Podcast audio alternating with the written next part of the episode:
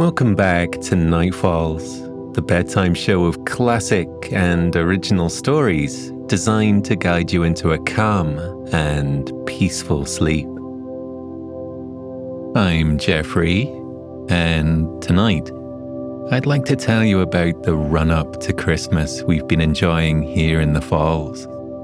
Whilst the snow has been coming to blanket the ground and the pines have been permanently crystallized with glittering frost, my days seem to have begun echoing those in the song, The Twelve Days of Christmas. Seems the magic of this place may have something to do with it. Another day is here, and you're ready for it. What to wear? Check. Breakfast, lunch, and dinner? Check. Planning for what's next and how to save for it? That's where Bank of America can help. For your financial to-dos, Bank of America has experts ready to help get you closer to your goals. Get started at one of our local financial centers or 24-7 in our mobile banking app. Find a location near you at bankofamerica.com slash talk to us. What would you like the power to do?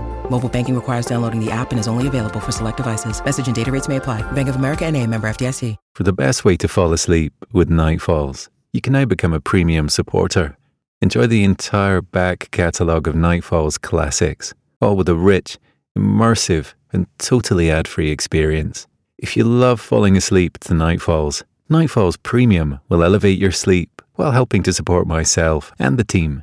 We love creating Nightfalls, but without supporters, it wouldn't be possible. Join Nightfalls Premium today in just two taps on both Apple Podcasts or via the Supercast link found in the show notes for all other podcast players. Your sleep will thank you for it, and so will I. When you need mealtime inspiration, it's worth shopping Kroger, where you'll find over 30,000 mouthwatering choices that excite your inner foodie. And no matter what tasty choice you make, you'll enjoy our everyday low prices, plus extra ways to save, like digital coupons worth over $600 each week. You can also save up to $1 off per gallon at the pump with fuel points. More savings and more inspiring flavors make shopping Kroger worth it every time. Kroger, fresh for everyone. Fuel restrictions apply. Look, Bumble knows you're exhausted by dating. All the must not take yourself too seriously and 6 1 since that matters. And what do I even say other than hey? well, that's why they're introducing an all new Bumble with exciting features to make compatibility easier, starting the chat better, and dating safer. They've changed, so you don't have to. Download the new Bumble now.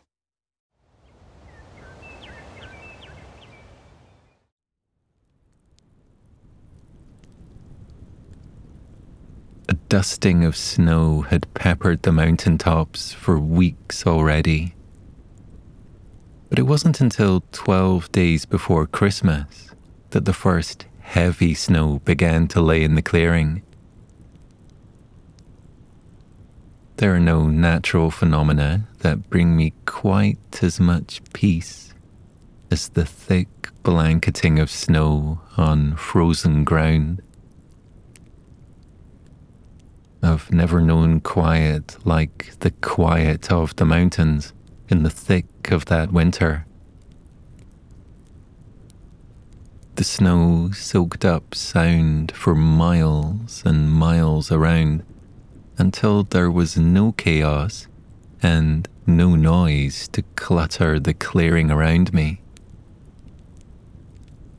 The first snow always felt like it offered a new beginning a chance to breathe, to rest, to recoup. Though fresh snowfall was always welcomed by my friends and I, the cold that often accompanied it would, for that Christmas at least, be made to wait at the door. On the first truly cold December day, my friends and I gathered around the campfire and joined hands, breathing in the warmth of the flames and lifting our hands skywards to send that heat up into the heavens. When we had finished reciting the incantation that Lyra had taught us the night before, and insisted we commit it to memory, The result was something of a crystal dome stretching over nightfalls. My friends and I could pass through its walls whenever we needed to, but it would keep the cold and the snow out of the clearing for the duration of the winter. By the time afternoon rolled around, it was as though my friends and I were sitting in a snow globe, or rather the inverse of one. Snow fell softly beyond the crystal border carved out by our incantation, and we cozied up together, warm and dry by the fireside, bubbled up in a way that I felt just as festive and just as excited for Christmas as I had in my youth. It was really no different to sitting beside the hearth in my dad's hotel. Only this time, the love of my life had her head resting on my shoulder, and my dearest friends were always allowed to stay for tea. Wanda had elected to stay for Christmas. She had made no promises about New Year's Eve or what would happen when the calendar reset once more. But if the wide smile plastered on her face each morning was anything to go by, it was safe to assume our brilliant new friend was here to stay. It was beginning to seem rather as though she and Lyra came as a pair. I scarcely caught one far from the other side, and I had come to understand why they fit together so well. Where Lyra had a tendency to launch herself into life head first, Wanda much preferred to use her head to think things through. Lyra was quite the storm at times, and Wanda was temperance, as calm as the surface of the lake in summer, and as steady as the river that flowed into it. The pair had made it their business to decorate the falls for Christmas, and Lyra did so the best way she knew by planting seasonal seeds and bulbs for the holly bushes and mistletoe I was used to seeing on Christmas cards all around the clearing. The two women set to work early in the morning after I had finished preparing their breakfast, and by mid afternoon, the bright red berries that accompanied holly bushes were already beginning to bloom. Wanda hung green, red, and gold lanterns from the branches of the trees. She wasn't unaware of Nightfall's magic or Lyra's talent for making the plants themselves glow with starlight she had siphoned from the sky above, but insisted that some things were best done the old fashioned way. That night, the reds, greens, and golds of Christmas glowed all over the clearing. Gold burned from the lanterns that hung in the trees and ebbed off of the stars in the night sky as Devani and I sat to sleep on the beach. It was twelve days before Christmas, and I got the sense that with each passing day, I would be sleeping deeper and deeper still. On the second day of Christmas, I thought to get into the festive spirit myself.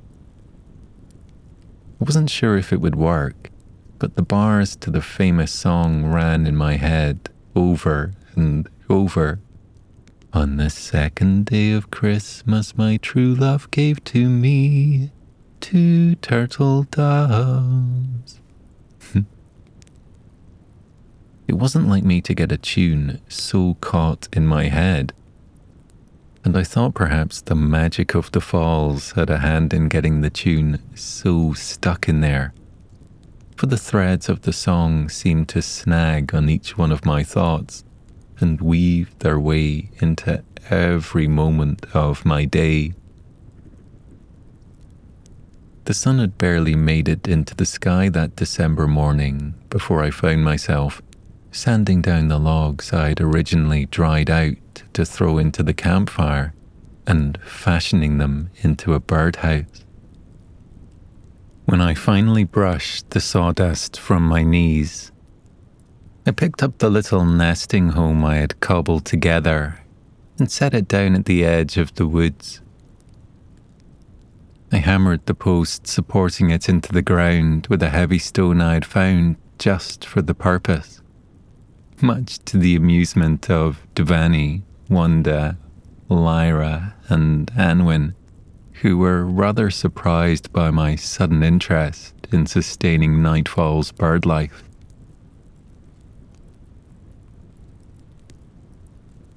I didn't hear my plans with them, for I had a sense the magic would either lend me a hand, or that by mid afternoon the birdhouse would have made for a nice feeding spot for the robins and warblers that already roosted in the surrounding woodland. I could hardly keep the smile from my face when night drew in with it two turtle doves. Devani and I were already settled on the beach, gazing up at the stars, when she noticed the birds fleshing out their new home thick moss from the woods. I see. she laughed, humming out the tune. On the second day of Christmas, my true love gave to me two turtle doves. As we drifted off to sleep that night, I thought that the song had sounded much nicer coming from her mouth than it had in my head all day. When morning rolled around again, Wanda and Lyra seemed pleased to find the turtle doves cooing softly from their new nest.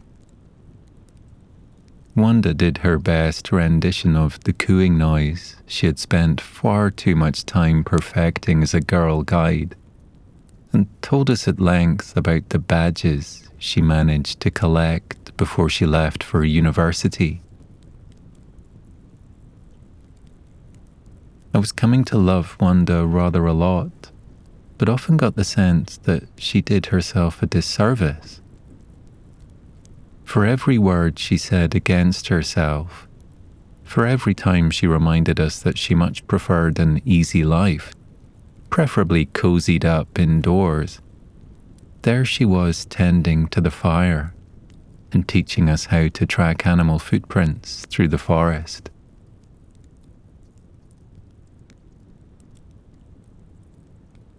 Wanda seemed to discount the skills she had picked up simply by reading but I'd wager that even if she only knew how to track prints through the forest from tales of archaeologists tracking ancient humans across dried up plains, that her knowledge counted for more than she knew.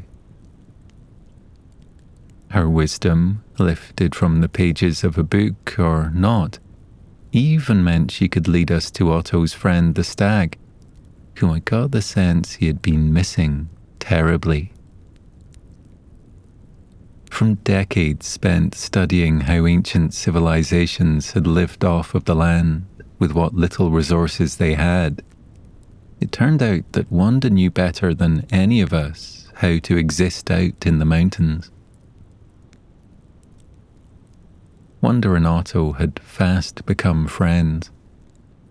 He had learned that though she liked a big lunch and a long, large dinner to pick over, she didn't much care for breakfast.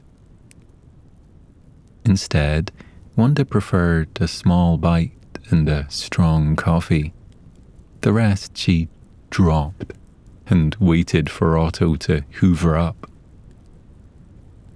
I was sure she thought I hadn't cottoned on to their antics, for her efforts to give him her leftovers grew less and less clandestine each morning.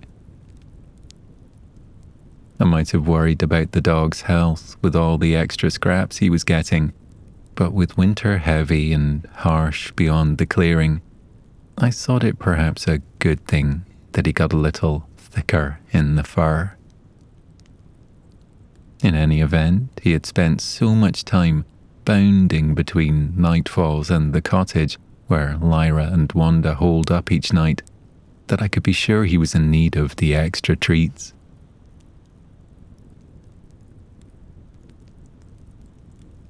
On the third day of Christmas, Wanda went with Otto out across the clearing and into the mountains in search of his friend, the stag.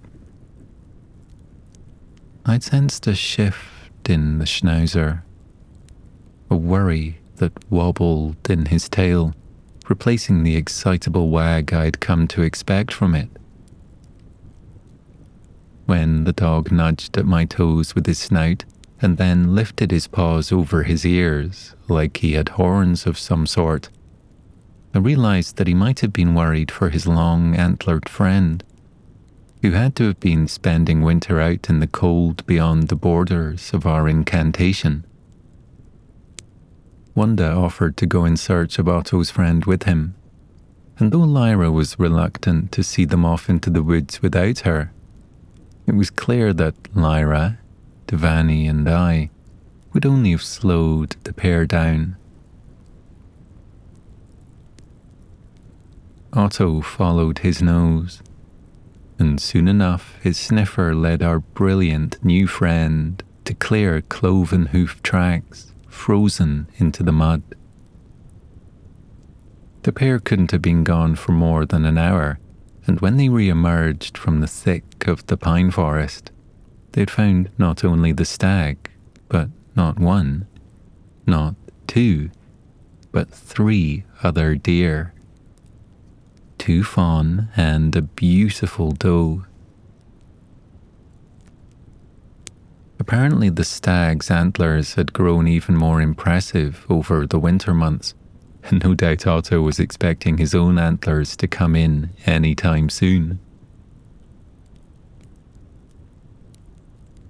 As Otto and Wanda returned through the boundary around Nightfalls, the crystal like walls they saw around the clearing fizzled, glittered, and made way for them to trot back into the warmth surrounding the campfire.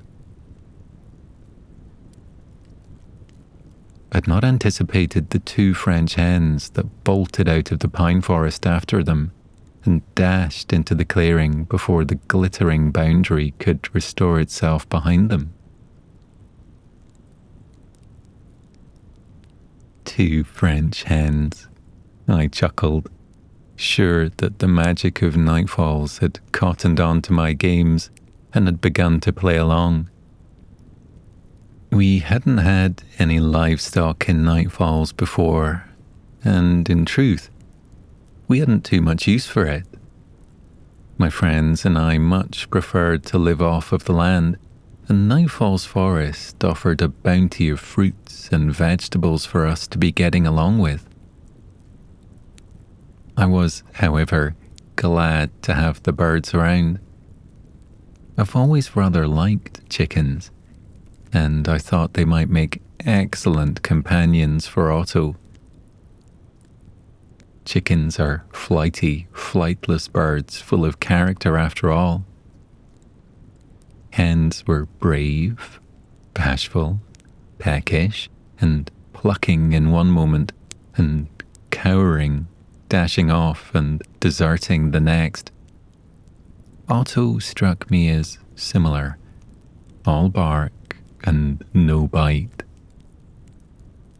The two French hens had dashed across the clearing and begun pecking at the crumbs around the campfire before Wanda had even had time to take off and shake out the winter coat Lyra insisted she button herself into before she set off across the mountains. Lyra had always tended to put herself first, and I liked that about her. She was nothing short of brutally honest about her desire to take care of number one.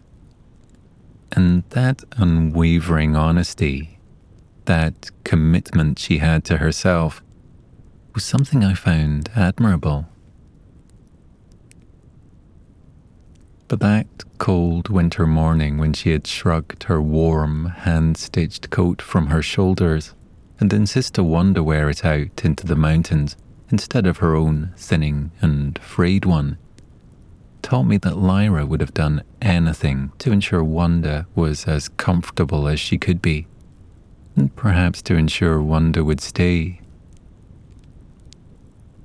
I could tell she wanted Wanda to see how wonderful the falls could be when spring blossomed across the mountains and summer thawed the final frost. I could sense that something bridging beyond friendship was beginning to stretch between the pair. But I kept tight lipped on the matter, such that Lyra would consider it none of my business even if the prospect of seeing my dear old friend so happy brought me more joy than I knew what to do with. Otto seemed very much content to have his friend safe and warm in the clearing, and made it known with a wide, swooping tail wag that lasted through to tea time. When we had finally finished clearing away the dinner plates that evening, and enough food had been set out to feed the stag and his family. I noticed Lyra beginning to hum a tune I rather recognized. It took me right back to my childhood, to the choir lessons at school I had pretended to dread, but had truthfully always rather enjoyed. I hummed along with her and soon Devani joined us. The tune of Jingle Bells rang out across the clearing, and it was hard to keep the grin from plastering itself across my face when Wanda added a rather harmonious line, and I did my best to stoop down to the bass line. When our voices had grown tired, we sat to bed. Devani and I tangled together on the beach and slept even deeper than we had the night before. I think perhaps we might have slept right through till noon the next day had we not heard the same soft bars of jingle bells being sung back to us by the birds in the treetops. On the fourth day of Christmas, my true love gave to me four calling birds, Devani murmured. I couldn't help but mark that there was a good deal more than four birds calling out our song to us that morning.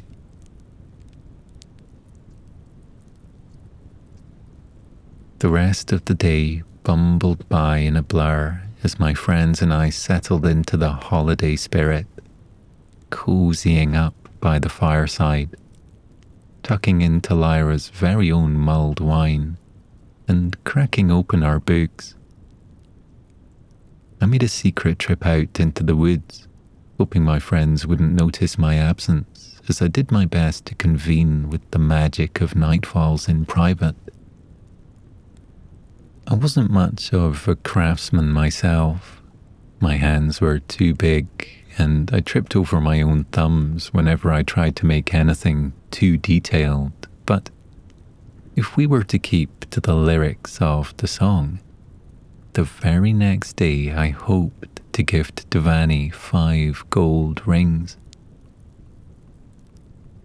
I wanted to gift her the five gold rings mentioned in the famous lyrics but in the form of gold bangles instead. A little bit of creative license. They would go along with the ones I'd seen her wear on special occasions in the past. I hoped that the magic of the falls might be able to help me with such an endeavour, or at the very least grant me a path back or forward to somewhere or someone that could. By the time I reached the thick of the forest and stopped worrying that my friends might overhear my footsteps in the undergrowth treading away from the campfire, I noticed the bangles already sitting atop the stump of a fallen tree. It was as if they'd been waiting for me all along. A cool breeze blew through the clearing, and the few leaves still clinging to the trees rustled and danced softly. Beneath that sound, I thought I heard the forest, and indeed the magic that frequented it, utter a knowing, You're welcome. I hadn't expected things to come so easily. I was used to entertaining the magic's games and letting it tie my thoughts in knots whilst I tried to decipher its meaning. I supposed that in the spirit of giving, the magic had granted me this one wish without fuss or complaint. Perhaps because it loved Devani just as much as I did and thought the gift might bring a smile to her face. I hid the golden bracelets away in my pocket and made my way back to the beach. Devani and I settled to sleep once more, and when she began to stir beside me the very next morning, I wished her a happy fifth day of Christmas and asked for her hand. Close your eyes, I asked, and she did in part leaving one cracked half open. She eyed me with suspicion until I slipped the five gold bangles onto her wrist, and her other eye flew open. Are they too big? I fussed. Not at all, she assured me, and to prove it, she wore them around the clearing for the rest of the day. The strange goings on in the clearing continued. On the seventh day, we awoke to two white swans swimming in the lake, drifting peacefully across even more peaceful waters. They looked as though they belonged on the glittering cover of a Christmas card, the kind that arrived in the mail and seemed to have been sent straight from the pages of a fairy tale. I didn't see ten lords a leaping on the tenth day of Christmas, but I did catch Otto and his friend the stag bounding over the stream after one another. They seemed to challenge themselves to step further from the water's edge each time and made the leap required to cross to the other side bigger until, I assumed, one of them was unable to make the jump and ended up splashing into the water. I often wished I could understand the rules of Otto's games a little better, for I'm quite sure there were rules.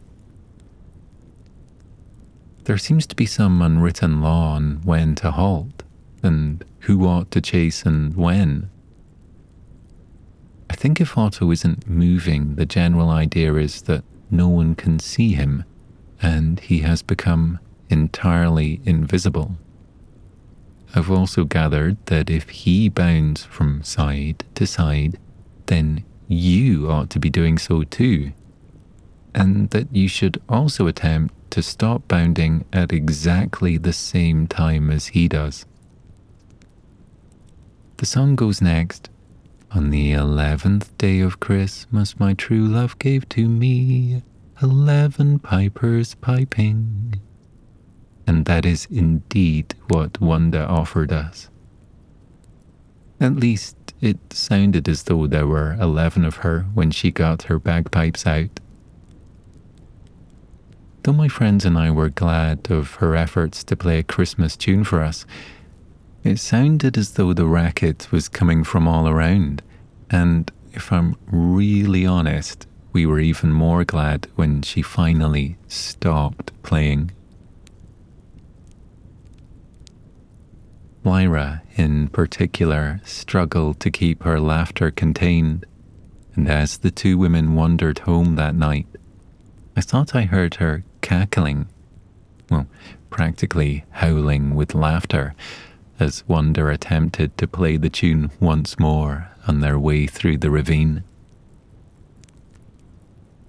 The sound bounced off the rock face, echoing across the mountains and causing what could only be described as audible chaos. Thankfully, there were no avalanches. On Christmas Eve, when we went to bed, I pulled Devani into me and whispered, Just to be clear, I know we said we weren't doing presents, but am I to take that to mean we are, in fact, doing presents this year? I checked. Yes, she snickered, as though it were obvious. I got you a present anyway, she hummed before drifting off into the deepest sleep yet.